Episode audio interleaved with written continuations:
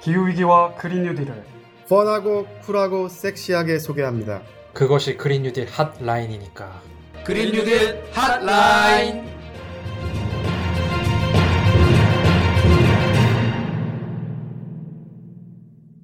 안녕하세요. 기후변화에 대해 한국 정부를 비롯한 각국 정부에서 어떻게 대응하고 있는지 좀 더 깊게 알려드립니다. 그린 뉴딜 핫라인입니다. 네, 현재 남미 지역에 40도가 넘는 폭염이 계속 이어지고 있다고 합니다. 이제 정말 글로벌 워밍, 지구 온난화가 아니라 글로벌 히팅, 지구 가열이라고 불러야 될 것 같습니다. 걱정입니다.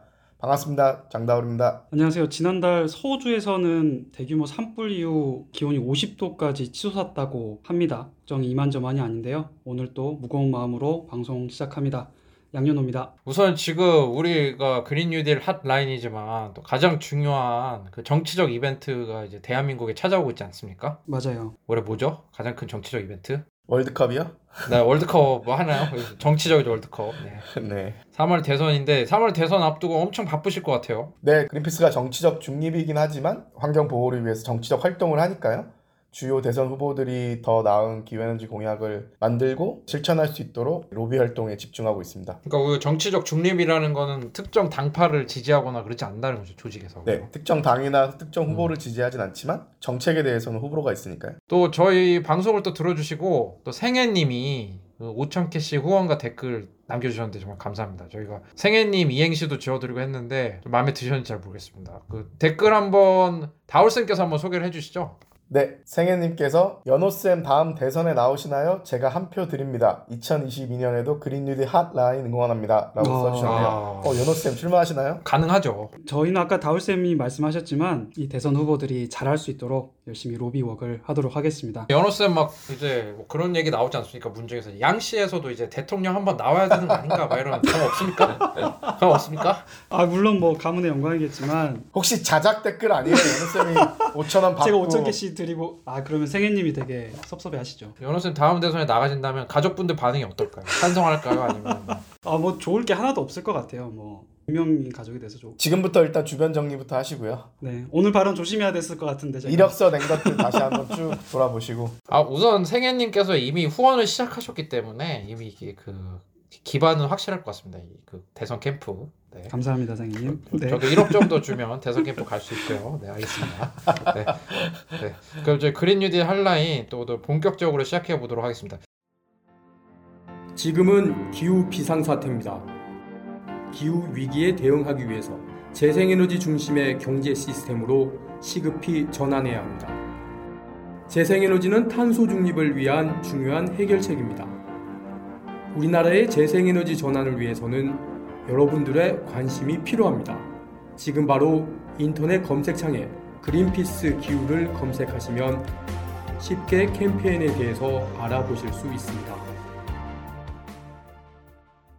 네, 저희가 지금 대선을 앞두고 있지만 이제 전 세계적으로 에너지 정책도 엄청 뜨겁거든요. 정치권에서 굉장히 중요한 이슈 아닙니까? 이거 에너지를 어떻게 공급하느냐. 에너지로 지금 또 뭐 유럽에서 또 시끄럽잖아요. 지금 러시아랑 뭐 이게 뭐 천연가스를 잠근다 안 잠근다 막 이렇게 말이 많은데 유럽의 에너지 정책에 또 관심이 많은데 요번에 또 지금 원자력 발전소가 우리 제가 초등학교 때인가 배우기에는 그게 입지 조건이 까다롭잖아요. 안전을 관리하는 그 비용도 어마어마하게 많이. 그리고 또 제가 듣기로는 또 뭐 원자력 발전소 같은 경우는 또 이제 그 자연재해에 취약하니까 기후 위기가 또 심화되면은 또 위험할 수도 있다 뭐 그런 얘기가 있는데 하여튼 EU가 에너지가 좀 뜨겁고 또 저희는 진짜 또 폐기물 문제도 있고 또 후쿠시마가 진짜 되게 오래된 것처럼 사람들이 느끼나 봐요. 그때 진짜 엄청 충격적이었대 그죠? 네, 그래서 EU 에너지 전쟁의 핵심은 지금 기후 위기 속에서 우리가 살고 있는데 온실가스를 어떻게 빨리 줄여나가는 에너지 시스템으로 전환할 것인가가 핵심입니다. 그래서 오늘 저희가 그린뉴딜 핫라인에서 독일을 비롯한 이제 EU 그 에너지 정책 과 독일 정치와 이런 정책적 방향 이런 거에 대해서 한번 대선 전에 한번 힐끔 컨닝 노트 보는 느낌으로 한번 볼 수 있도록 하겠습니다.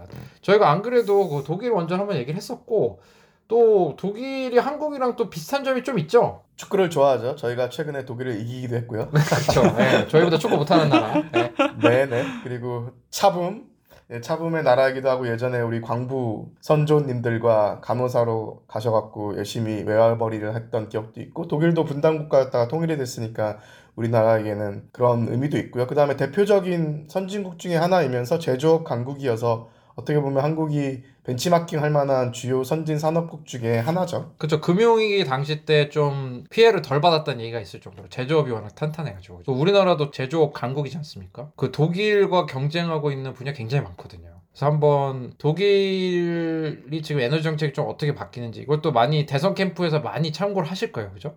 근데 우선은 제가 그 장다우 선생님한테 들었던 얘기가 독일은 에너지를 조금씩 줄이고 있다. 그 사용을 우리는 매년 늘어나고 있는데 맞습니까? 네, 맞습니다. 독일은 경제 성장을 지속하면서도 전반적인 에너지 사용 소비 수준은 줄여나가고 있거든요. 그래서 이 부분에 대해서는 뒤에 좀 더 자세하게 다루도록 하겠습니다. 그러면 독일 총선이 지금 9월 말에 2021년 벌써 작년이죠. 9월 말에 독일에서 총선이 있었고 이제 또 독일은 여러 당이 다당제라고 하나요? 이게 당이 여러 개라고 하죠. 네, 그래서 그 전에 우리가 다 아는 독일 총리하면 첫 번째로 떠오르는 분인 앵겔라 마르켈이 이제 기독민주당, 기독사회당 연합을 오랫동안 이끌어 왔었죠. 그런데 요번에는 이제 3인당이 25.7%, 그 다음에 그 그래가지고 이제 메르켈 총리의 그 연합을 이긴 거죠. 그래서 메르켈 총리가 집에 간 거죠. 네, 1당을 차지해서 그 선거에서 이겼고, 근데 3인당이 얻은 표만으로는 과반수가 안 되니까 이제 사회민주당이 녹색당과 자유민주당과 함께 이제 연정을 출범을 시켰죠. 그래서 크리스마스 한 달 전인 이제 11월 24일에 연정 출범에 합의를 했는데 연합을 뭐라고 부릅니까, 연호 쌤? 저희가 10월 달에도 한번 그 독일 특집으로 방송하면서 설명해 드린 적이 있는데 신호등 연정이라고 해요. 각 당이 상징하는 색깔, 고유 색깔이 있잖아요. 우리나라 각 정당들도 마찬가지로 내거는 색깔이 있는데 독일도 마찬가지거든요. 근데 이 색깔들을 모아봤을 때 빨강, 노랑, 초록 이렇게 세 가지 색깔이 된다고 해요. 3인당이 빨강, 자민당이 노랑, 그리고 녹색당이 녹색 이렇게. 그런 식으로 이제 그래서 신호등 연합이라고 하는데 출범하면서 좀 어떤 얘기를 했습니까? 이제 뭐 출범할 때 이제 뭐 기자회견도 했을 것이고 앞으로 어떻게 나라를 꾸리겠다 했을 텐데 저는 되게 인상 깊었던 게 이번에 해당이 함께하는 신호등 연정에서 총리를 맡게 된 사람이 사회민주당 대표를 하고 있는 올라프 숄츠라는 분이 이제 총리가 되거든요. 앞으로 저희가 앙겔라 메르켈이 아니라 올라프 숄츠를 외워야 되는데 좀 이름이 어려운 것 같아요. 어쨌든 그 올라프 숄츠 사회민주당 대표가 그 신호등 연정이 이제 합의를 했거든요. 그러니까 총선이 끝나고 나서 오랜 기간 동안 협상을 해서 어떤 방향으로 가겠다는 합의를 하고 그 결과를 밝히는 기자회견에서 가장 처음에 얘기를 할 때 앞으로 이 연정의 큰 방향을 밝히는 얘기를 할 거 아니에요. 근데 뭐라고 했냐면 우리는 역사의 진보를 믿으며 정치가 무엇인가 좋은 것을 성취할 수 있다는 믿음으로 단결했다. 또 우리는 국가를 더 낫게 만들려는 의지로 하나가 됐다. 그러면서 뭐라고 하냐면 우리는 기후 보호를 위해서 대담한 무언가를 하려 하고 경제를 구조조정하고 국가를 더 근대화하기를 원하며 사회적 연대를 강화하기 바란다. 라고 기자회견에서 멘트를 했는데요. 아, 어떻게 보면 가장 큰 비전 안에 어, 기후 위기 대응, 기후 보호라는 얘기가 들어간 거죠. 그래서 정말 야심차게 기후 위기 대응을 하려고 한다는 것이 이 신호등 연정에서 얼마나 중요한 가치를 띠고 있는지를 그걸 보여주더라고요. 음. 솔직히 과학자들이 연구한 거잖아요. 기후위기라는 게 올 거라는 거. 그거를 이제 정치권에서 등한시하고 이랬던 게 있었는데 아 이 총리분은 멋있네요. 네, 그래서 그러니까 연정이 출범하는 기자회견 소식을 알리는 영국 가디언 기사에서도 이번 독일의 신호등 연정이 기후 비상사태를 해결하는 것을 최우선으로 하고 기후 위기 대응이 모든 부처의 최우선 의제가 될 것이라고 논평을 했더라고요. 그래서 아 정말 기후 위기가 정말 정치의 최우선 의제로 떠올랐구나 하는 것을 보여주는 대표적인 국가가 독일이 아닌가 싶어요. 또 영국 총리분은 또 지금 약간 또, 또 파티 또 즐기고 계시다 걸려가지고 아무래도 좀 영국 가디언에서 예, 좀 그럴 것 같습니다. 그 좀 더 두 달 동안이나 합의를 했으면 합의 내용이 어마어마했을 것 같은데 뭐그 안에 좀 기후 에너지 대응 관련해서 좀 구체적인 내용이 있었나요, 연호 쌤? 네, 사실 이 세 개의 당이 기후위기 관련해서 뭔가 합의점을 도출하기는 어려울 거다라는 점은 그 사전에도 좀 예측이 됐었어요. 왜냐하면 당 구성 요소 중에 하나인 그 자민당이 보수 쪽이거든요. 그러다 보니까 과연 녹색당이 좀이 진보 성향이기 때문에 쪽에서 추구하는 그런 공약들을 전부 다 같이 안고 갈 수 있을 거냐 여기에 대한 회의적인 입장이 많았는데 근데 어찌됐건 합의를 다 했어요. 합의를 했고 연정 합의문이 분량만 해도 177쪽에 달하거든요. 여기에서 가장 눈에 띄는 게 이제 기후에너지 대응 공약이 매우 야심차게 지금 담겨 있어요. 그래서 간단하게 소개드리면 지금 현재 재생에너지 비율이 40%거든요. 독일이 우리나라보다도 훨씬 높죠. 어마어마한 수치인데 현재 40%지만 2030년 80%까지 약 두 배를 올리겠다라고 야심찬 목표를 세웠고 그리고 석탄 발전소도 기존에는 2038년에 퇴출을 하기로 했었어요 독일이 근데 그것도 좀 더 당겨서 2030년까지 퇴출하기로 합의를 했습니다. 음, 되게 인상적인 게 그 독일 재생 가능 에너지 비율을 보면은 그 풍력이 되게 많더라고요. 그 다음에 또 태양광 이런 식인 것 같은데 또 되게 인상적인 것 같습니다. 뭐 독일이 이런다고 뭐 한국이랑 근데 뭐 많이 다른 국가잖아요. 근데 이게 좀 저희가 참고를 해야 될 만한 그런 이유가 있을까요? 네, 아무래도 독일과 한국이 대표적인 아까 말씀드린 대로 제조업 국가이면서 선진 국가이기 때문에 좀 기본적인 기후에너지 정책에 있어서 우리가 참고할 만한 것들이 많을 것 같아서요. 일단은 오늘은 곧바로 기후에너지부터 들어가면 좀 재미가 없으니까 또- 또 상식 타임으로 좀 기본적인 것들을 좀 짚어보면 좋을 것 같아요. 인구부터 그러면 제가 조사해봤는데 한번 보면요. 독일 인구가 8,400만 명이에요. 1억이 조금 못 되는 수준이고 우리나라는 아시는 것처럼 5,100만 명이니까 3천만 명이 좀 더 많은 수준이네요. 저는 우리나라 인구가 4,500만에서 멈춰 있어요. 제가 배울 때. 5천만 된 지 꽤 됐는데. 12월 32일 노래처럼 5,100만이라고 하면 되게 어색하더라고요. 그리고 우리가 남북한이 통일하면 인구가 비슷할 것 같기도 하고 독일은. 북한이 거의 2,600만 정도 되니까 합치면 7,700만 큰 차이 안 날 것 같아요. 이번에 그 인구 통계 보면서 되게 흥미로운 사실 하나 발견했는데 깜짝 퀴즈 하나 낼게요. 전 세계 인구의 1, 2, 2위는 다들 아시잖아요. 중국, 인도. 3위가 미국이라는 것도 많이들 아시는 분도 있고 헷갈리시는 분들도 있는데 근데 4위랑 5위는 아, 좀 의외더라고요. 좀 개인적으로. 4위랑 5위가 어딜까요? 저는 러시아? 어 러시아 알수 있겠다. 저는 브라질, 아르헨티나 이런 될것 같아. 아닙니다. 아시아에 있습니다. 4위가 또. 일본? 일본도 많죠. 아 일본이 의외로 인구가 많아요. 네. 일본이 맞아. 1억 어, 1억 한 2, 3천 네, 되지 좀 않나? 거. 우리나라보다 네. 훨씬 많잖아요. 사실 우리가 땅도 의외로 크고. 옆에 있어서 1대1로 붙으면 2대1로 싸워야 되는데 지금 거의 그 옆에 중국 있으니까 막 티가 안 나서 그렇지. 그러니까 네. 근데 네. 놀랍게도 4위가 인도네시아더라고요 음... 아. 무려 2억 7천만 명이에요 와 어. 그리고 5위가 파키스탄이에요 되게 의외잖아요 파키스탄 네, 그렇게 파키스탄이- 넓어보지 않는데 2억 2천만 명이나 돼요 와 아니 와. 파키스탄도 원래 약간 인도랑 갈라진 거잖아요. 그렇죠. 따지면 어, 뭐 아시아가 사기 좋나 봐.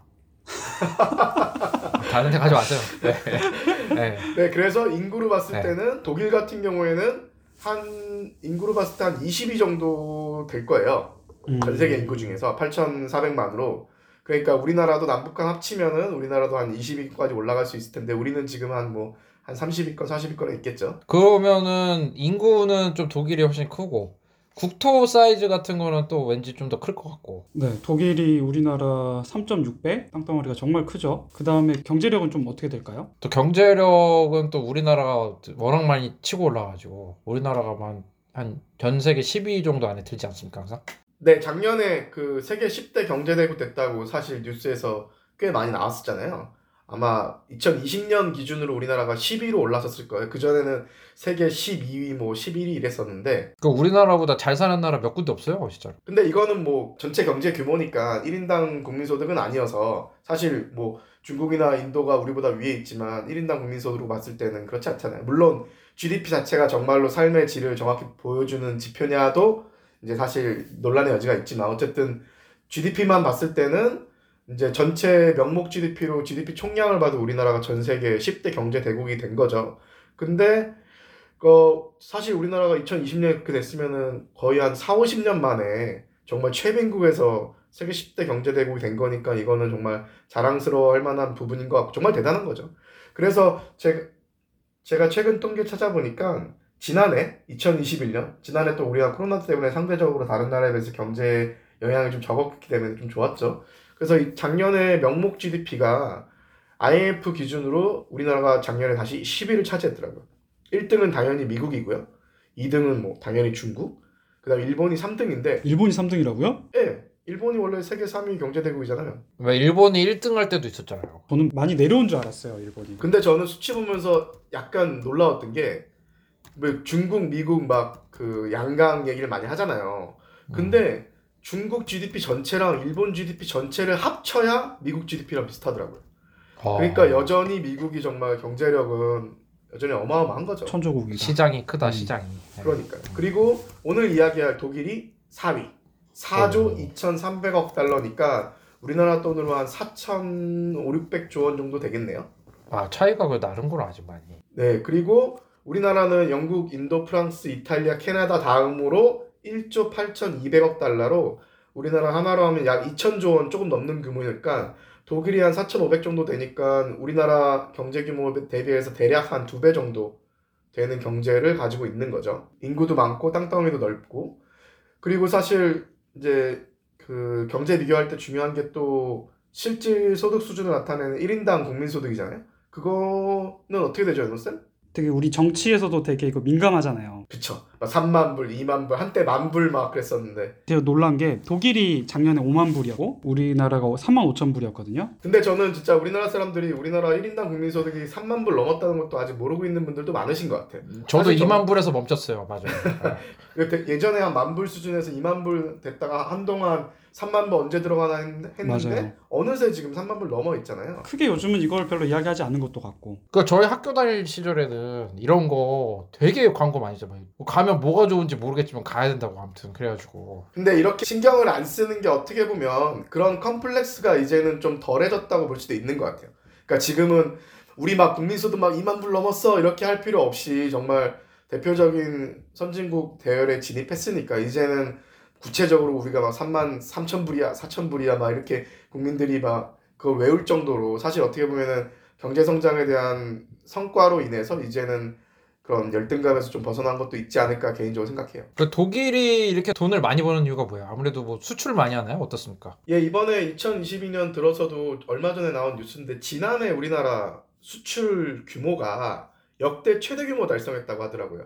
사실 코로나 상황에서도 경제 어렵다 어렵다 사실 경제 안 어렵다는 얘기 들어본 적이 저는 한 2, 30년 된 것 같거든요. 항상 경제 뉴스는 어렵다잖아요. 자영업자분들이 너무 힘드니까 요즘 아무튼. 네, 그쵸. 양극화도 있으니까 사실 경제가 발전하는 만큼 사람들이 체감 못하는 것도 있는데 그래도 지난해 우리나라 수출액이 우리나라 역대 최대 규모를 달성해서 어 이제 무역 수지도 흑자였고 전체 무역 규모도 전 세계 한 8위 정도를 기록했다고 하더라고요. 근데 독일은 아까 말씀하셨다시피 대표적인 그 제조업 국가니까 독일이 지난해 중국, 미국에 이어서 세계 3위 수출국이었어요.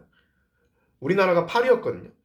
그리고 보통 우리가 수출 얘기할 때 그런 얘기 하잖아요. 우리나라는 수출로 먹고 사는 국가이기 때문에 GDP의 수출 비중이 우리나라가 높다. 사실이거든요. 사실 미국 같은 경우는 내수 시장이 크니까 전체 GDP의 수출 비중이 10%밖에 안 돼요. 그러니까 이제 뭐 10% 외에는 다 안에서 소비가 많이 된다는 거죠. 수출. 전체 GDP를 만들어내는 데 있어서 수출로 만들어내는 게 10%라는 얘기인 거죠. 그쵸? 그리고 일본은 16%, 일본도 수출 많이 하겠지만 16%밖에 안 되고 중국도 전 세계 공장이라 그러고 중국이 수출 다 할 것 같은데 거기도 내수 시장이 워낙 크다 보니까 중국도 GDP 수출 비중이 19%밖에 안 돼요. 근데 우리나라가 36%거든요.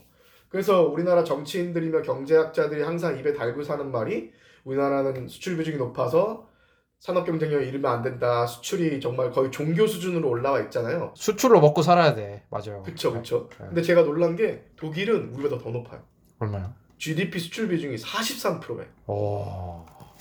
그러니까 우리보다 전 세계 시장의 흐름에 훨씬 더 민감하게 반응해야 되고 어떻게 보면 그 흐름을 이끌고 있다고 볼 수도 있는 것 같아요. 아니 이렇게 수출 비중이 높은데 에너지 안보도 그렇고 재생 에너지를 어떻게 한단 말인가 뭐 이런 얘기가 나올 것 같은데 완전 의외네요 의외 그 거의 절반 가까이 수출을 먹고 사는 나라군요 음, 진짜 인구도 진짜 많고 한데 그죠? 거진 절반이네요.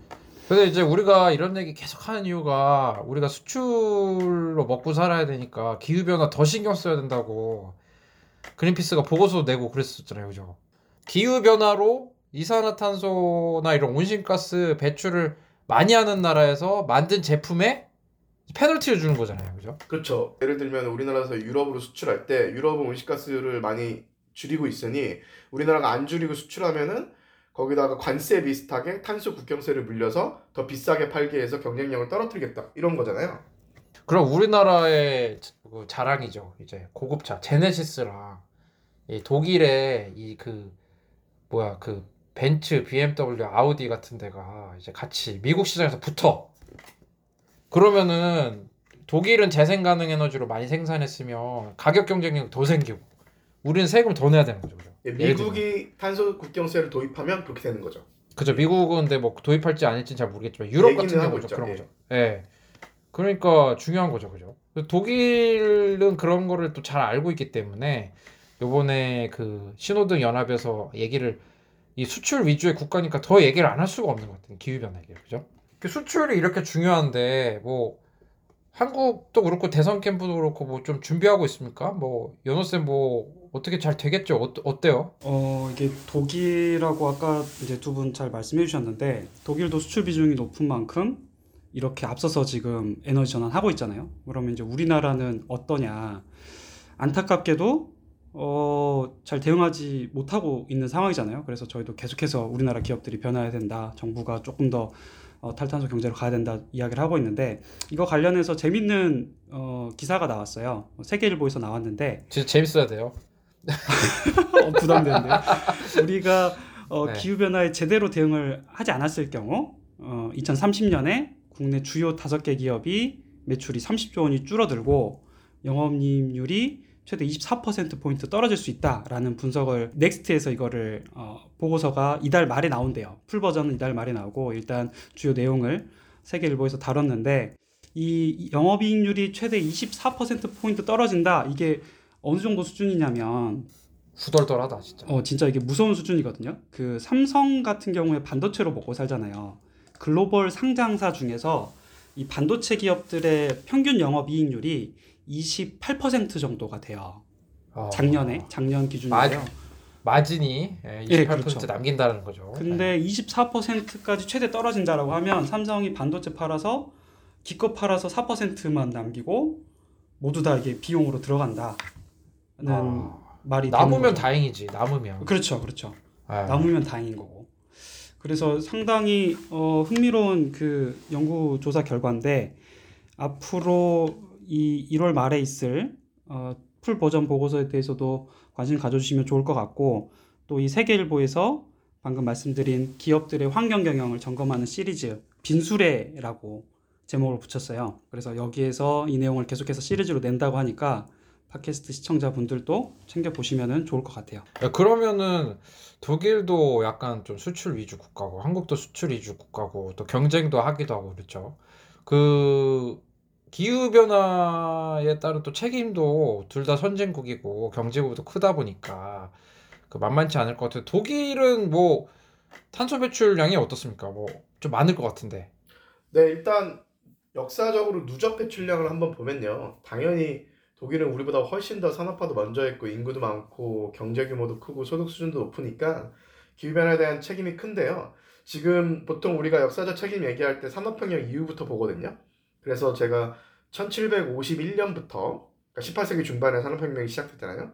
그러니까 1751년부터 작년 2020년까지 독일이 배출한 누적 이산화탄소 총량 온실가스 전체 데이터는 없고요. 이산화탄소 데이터가 있는데 이산화탄소가 온실가스의 대부분이니까 이걸로도 이제 감을 잡을 수 있는데 독일이 지금까지 거의 1750년부터 2020년까지 배출한 누적 이산화탄소 총량이 926억 톤이에요. 이게 역사적으로 가장 많이 배출한 곳은 당연히 미국이고요. 두 번째가 영국 아니에요? 영국? 영국. 아닙니다. 영국이 산업혁명 먼저 시작했지만 역사적으로 총량을 보면은 미국이 가장 많이 배출했고 지금 그 다음에 두 번째가 중국, 세 번째가 러시아인데 독일이 네 번째인 거죠. 독일도 그만큼 선진화도 산업 선진국도 빨리 됐고 그동안 많이 경제 활동을 해왔으니까. 근데 전 세계 누적 총량이 1조 7천억 톤인데 독일이 차지하는 비중이 한 5.5% 정도 돼요. 역사적 배출량에 독일이 차지하는 비중이 결코 작은 비중이 아닌 거죠. 전 세계 한 국가가 한 200개 정도 되니까요. 근데 이제 우리나라는 당연히 산업화도 늦었고 상대적인 책임은 적을 수밖에 없는데요. 우리나라가 이제 네. 뭐 옛날에 고종 임금님이 약간 그때 전기 처음으로 쓰고 막 그랬던 그렇죠. 거 아니에요, 그죠? 한성 그러니까. 전기회사 만들어서 네, 사실 네. 영국에서 막 산업혁명하면서 석탄 막 떼고 있을 때 우리는 석탄은커녕 이제 소 타고 다니고 그랬으니까 이제 스스로 이제 뭐 그렇죠. 그때는 당연히 아무튼. 온실가스 배출이 줄었을 텐데 우리가 7, 80년대 빠르게 발전하면서 90년대, 2000년대 이제 선진국으로 도약하면서 우리가 한때는 전 세계 200개 국가 중에 누적 책임이 온실가스 배출 누적 책임이 30위권 밖이었거든요. 근데 계속 우리가 연간 배출량을 늘려오면서 2020년 기준으로 우리가 역대 누적 총량에서도 17위까지 올라왔어요. 전 세계 200개 국가 중에서.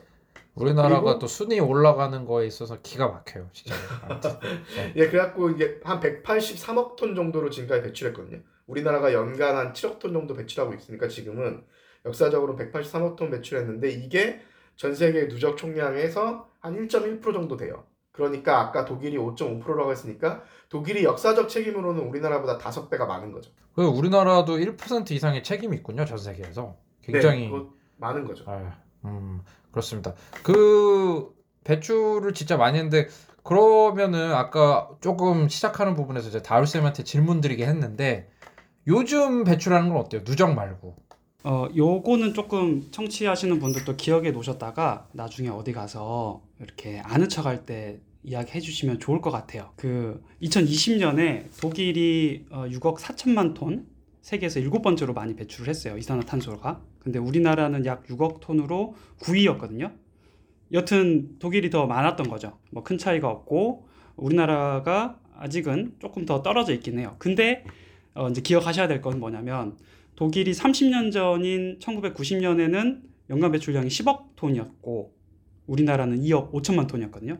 우리나라보다 4배 가까이 많았었는데 독일은 지금 30년 전보다 40%확 줄었고 우리나라는 같은 기간 동안 140%가 늘려왔어요. 그러니까 이렇게 머릿속에 그래프를 그려보시면 이제 좀 있으면은 서로 만나겠네요. 그쵸 크로스 되겠죠. 농담이 아니라 지금 뭐 대충 계산해 볼 수도 있을 것 같은데요. 이게 금방 독일이랑 우리나라의 그 탄소 배출량이 역전되겠는데요. 네, 사실 한 2년 전까지만 해도 독일은 계속 내려오고 있었고 우리는 계속 올라가고 있어서 제가 한 2년 전만 해도 조만간 우리나라가 독일을 넘어설 거라고 얘기했는데 사실 좋은 의미가 아니죠, 이 넘어서는 거는. 근데 다행 불행 중 다행히도 지난 2년 동안에 우리나라 온실가스 배출량도 꺾였거든요. 2018년도에 정점을 찍고 2019년, 2020년에 꺾여서 만날 뻔하다가 지금 안 만난 상태예요.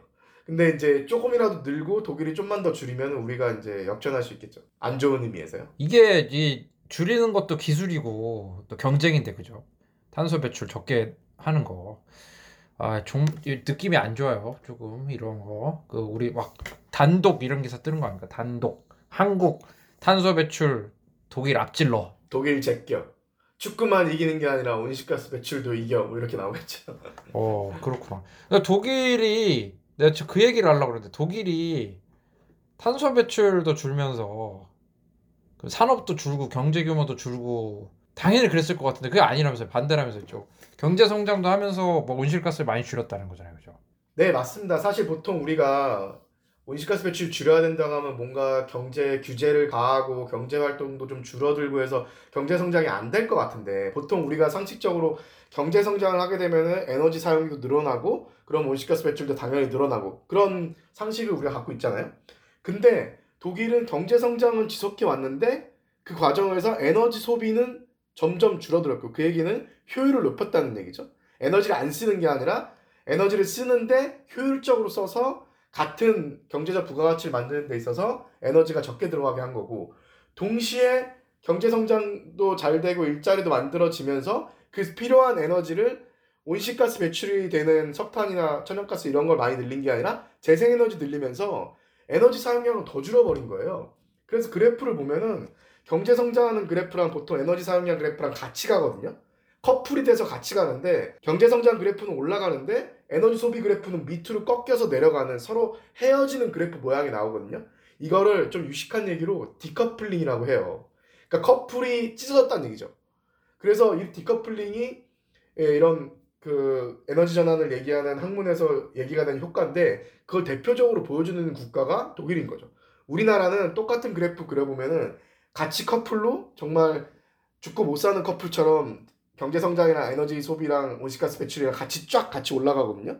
근데 독일은 경제 성장 올라가면서 에너지 소비는 줄어들면서 온실가스 배출도 줄어드는 정말 이 팟캐스트가 아니라 이게 유튜브면은 이 깔끔하게 쫙 빠진 이 그래프를 보여드리고 싶은데 정말 그래프로 보면 명확하거든요. 그러니까 경제 성장을 포기한 게 아니라는 거죠. 아 그러면은 그 이름도 참 친숙한 분인데 올라프 숄츠 이 독일 총리님께서 신호등 연정 얘기를 하면서 그 기후 변화 대응 얘기를 하셨는데 독일의 그 외계인 고문 기술을 통해 가지고 또 절반 이상 줄인답니까? 뭐 어떻게 한답니까? 네. 네, 일단 신호등 연정에서 재생에너지 정책을 발표했는데요. 아까 말씀하신 대로 현재 40%인 발전에서의 재생에너지 비중을 그 8년 안에 2030년까지 두 배인 80%로 확대하기로 했고요. 기존의 목표가 65%였거든요.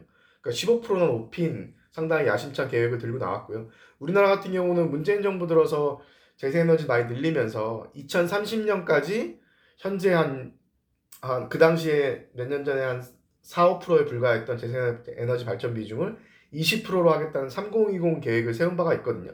그리고 최근에 탄소중립위원회에서 이거를 조금 더 상향해서 왜냐하면 국가 온실가스 감축 목표가 더 강화됐으니까 2030년까지 우리나라도 30% 비중을 목표로 달려가겠다라고 지금 계획을 잡고 있는데 사실 독일은 이미 40%를 찍었으니까 우리 입장에서는 2030년까지 30% 찍는 게 독일은 이미 오래전에 달성한 목표고요.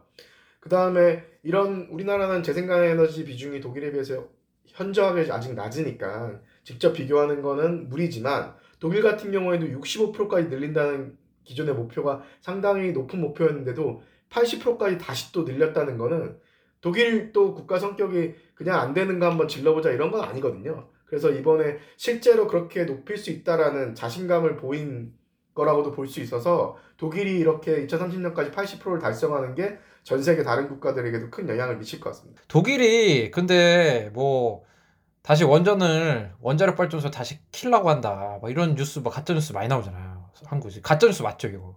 뭐 어떻게 됩니까? 워- 원전 얘기 끝난 겁니까? 어떻게 된 겁니까? 독일에서 원전은 2022년까지 끝내기로 2011년 후쿠시마 이후에 약속을 했고요. 그래서 올해가 2022년이잖아요.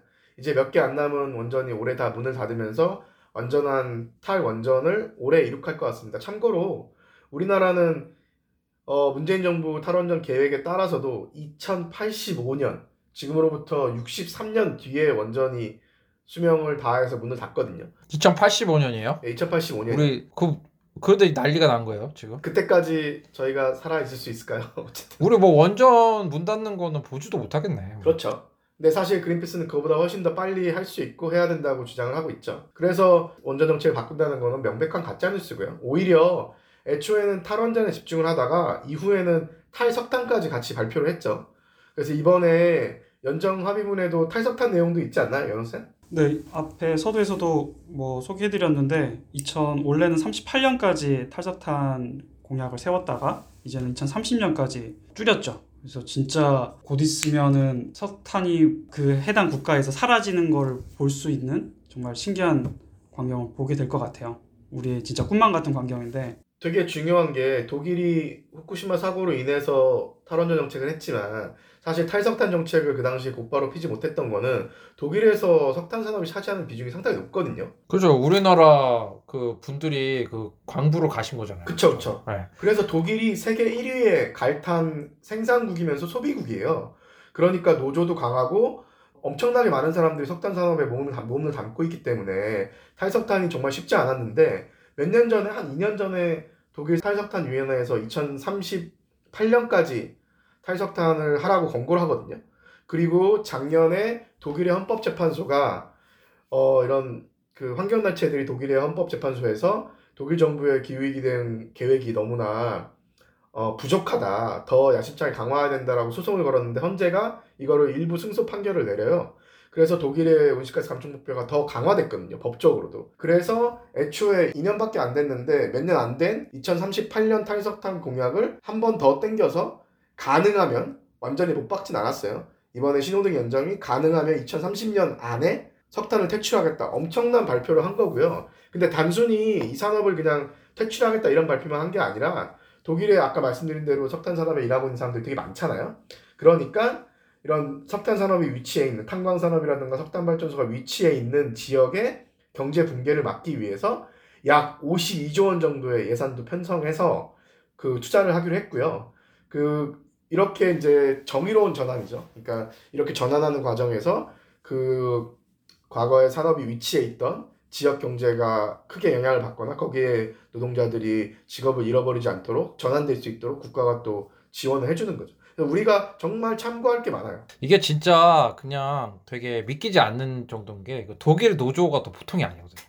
제가 그 아는 분 CEO가 그 이름이 오베르만이었거든요. 근데 이제 좀 뭔가 좀 수틀렸다고 그 도베르만으로 포스터를 만들어 갖고 CEO 얼굴을 개로 합성해 가지고 자기 지나가는 데가 다 붙였다고. 그래서 그 독일 노조가 유명한 게 많은데 또 좀 궁금한 게 근데 독일이 이렇게 재생 가능 에너지 비율이 높잖아요. 우리는 지금 좀만 재생 가능 에너지 막 설치하려고 하면 난리가 나잖아요. 무슨 뭐 그 옆에 원자력도 있는데 막뭐 위험하고 뭐 더럽다 막 이렇게 하고 난리가 나는데 뭐 어떻게 이거 확대합니까, 연호 쌤? 재생 가능 에너지 뭐 의무화한다고 뭐 발표도 났다면서요. 이 연정 합의문에 보면은 재생에너지 확대가 공익에 부합한다라고 이야기를 하고 있어요. 그래서 탄소 중립 달성할 때까지 다른 환경 보호보다 더 우선적으로 고려돼야 된다. 이렇게 명시되어 있거든요.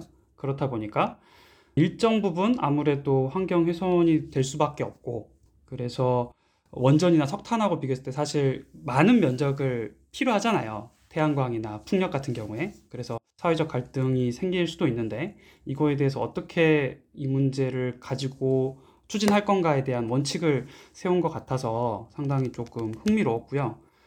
그러면 이제 어느 정도까지 이 재생에너지를 쓸 거냐, 국토 면적의 몇 퍼센트를 쓸 거냐라고 해서 육상 풍력에 대해서는 전 국토의 2%를 사용하겠다라고 이번 연정에서 밝혔어요. 사실 2% 숫자면 어마어마, 어마어마한 거죠. 그리고 연방 정부 그리고 더 나아가서 지방 정부랑 지역에 있는 커뮤니티들이 같이 이제 의논을 해서 올해 상반기 안에 계획을 세우겠다 이런 것들을 발표를 했거든요. 상당히 참 우리로서는 많이 부러운 거죠. 그냥 이게 되게 재생에너지나 에너지 문제가 정쟁화되어 있는데 이거를 연정에서부터 합의를 하고 우리가 어떻게 재생에너지를 확대해 나갈 것인지 그리고 어느 정도 한계는 있지만 그거를 인정하고 이렇게 같이 의논하고 논의해 나간다는 게 우리로서는 상당히 큰 본받을 점인 것 같아요. 그러면은 또 국토 2%를 육상 풍력을 설치한다라는 거는 한국 같으면 난리가 날 것 같거든요.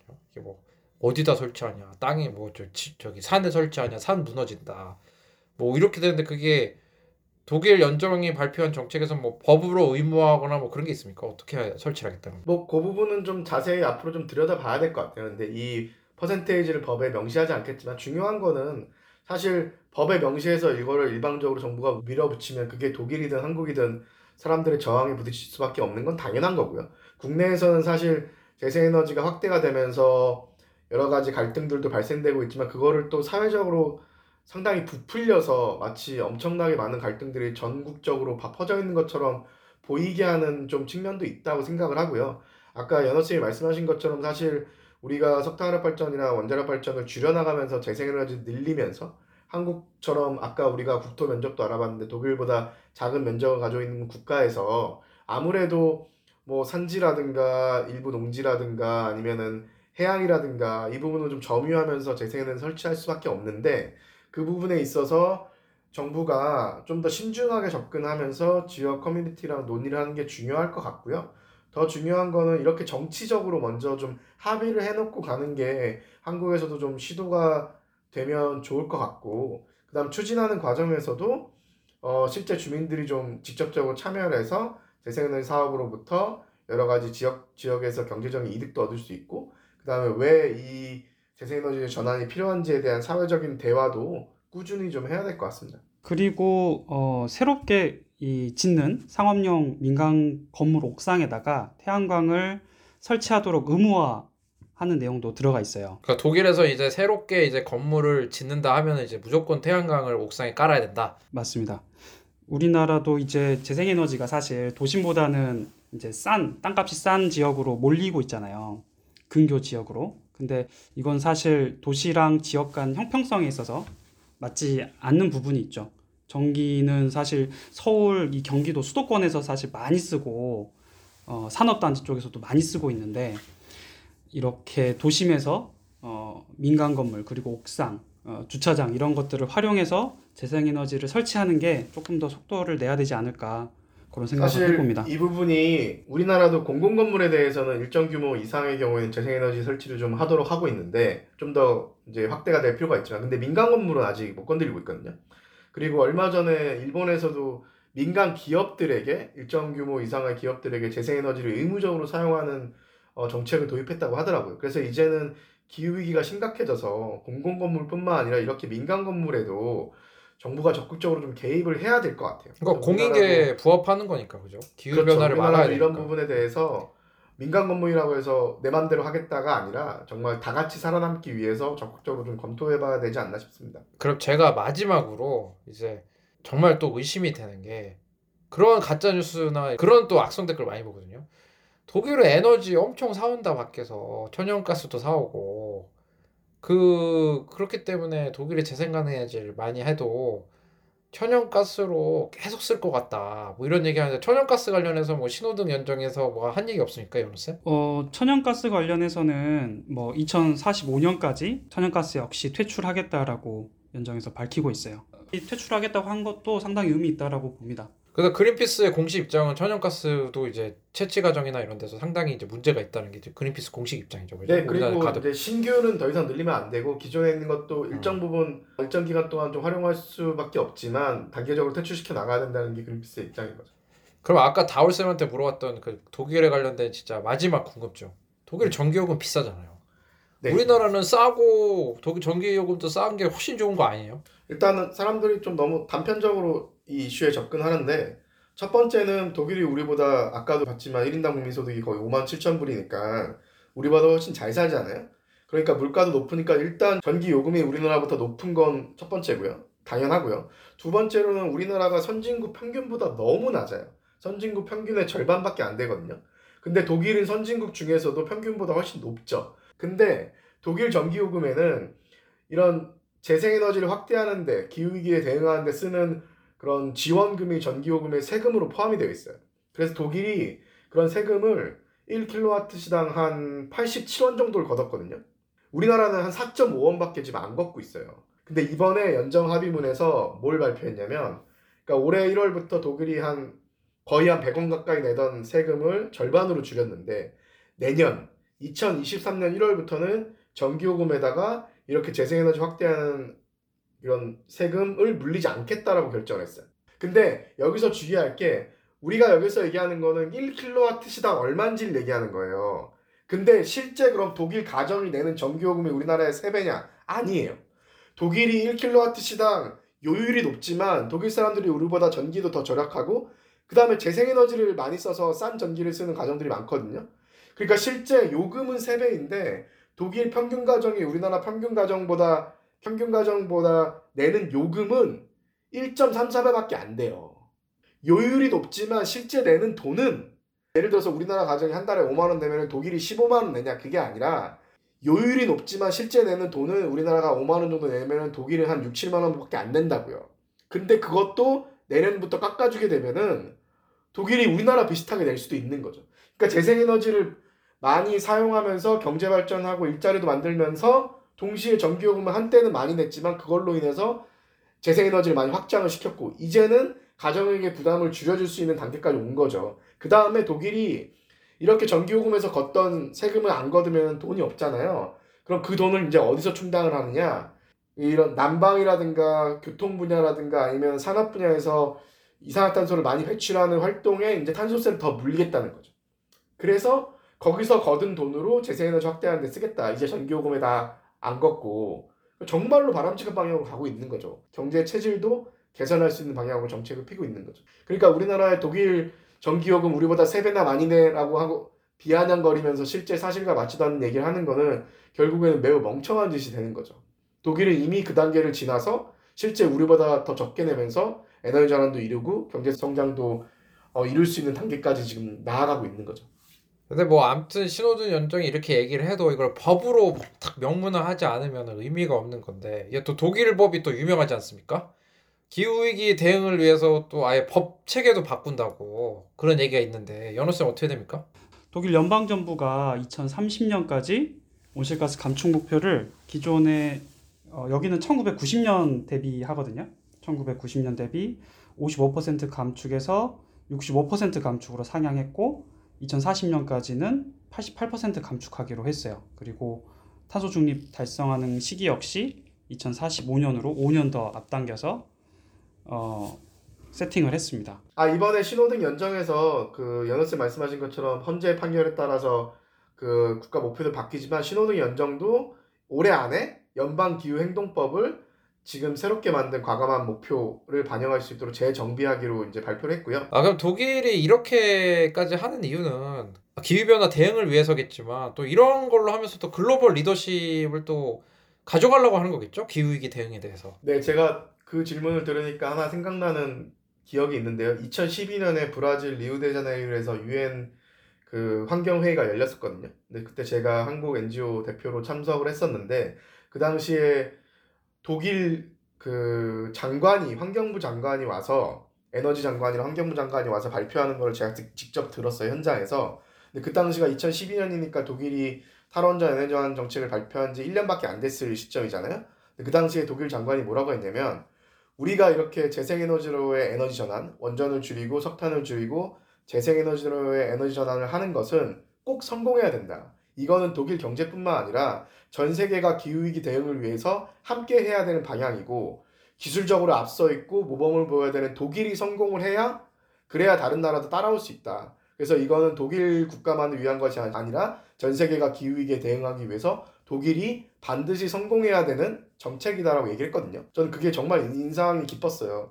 그래서 지금도 독일이 그 이후로 벌써 재생에너지 40%까지 늘리면서 전 세계 모범을 보여주고 있지만 이번에 신호등 연정이 목표한 대로 80%까지 끌어올리면서 정말 2045년까지 탄소 중립을 달성하는 방향으로 독일이 온실가스를 줄여 나가면서 동시에 일자리도 창출하고 경제 성장도 할 수 있다라는 것을 지속적으로 증명해 주면 한국을 비롯한 후발국들이 정말 큰 영향을 받을 것 같아요. 그래서 전 세계가 이 심각한 기후 위기로부터 살아남는데 독일이 정말 중요한 리더십을 발휘했다라고 역사책에 기록되지 않을까 싶습니다. 물론 이제 우리나라랑 독일이랑 그 똑같을 수는 없겠죠. 이제 뭐, 뭐 이제 좀 당연히 다른 나라겠지만 그 요번에 이제 새로운 정권이 들어서면은 좀 이렇게 좋은 케이스 스터디가 있으니까 좀 적극적으로 좀 반영을 해서 우리나라도 기후위기 대응에 부끄럽지 않은 모습을 보여줄 수 있도록 좀 했으면 좋겠습니다.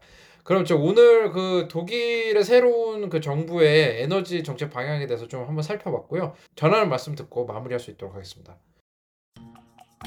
그린피스 자원봉사를 만나고 자원봉사가 재밌어졌다. 그린피스 자원봉사 함께하고 좋은 변화가 시작됐다.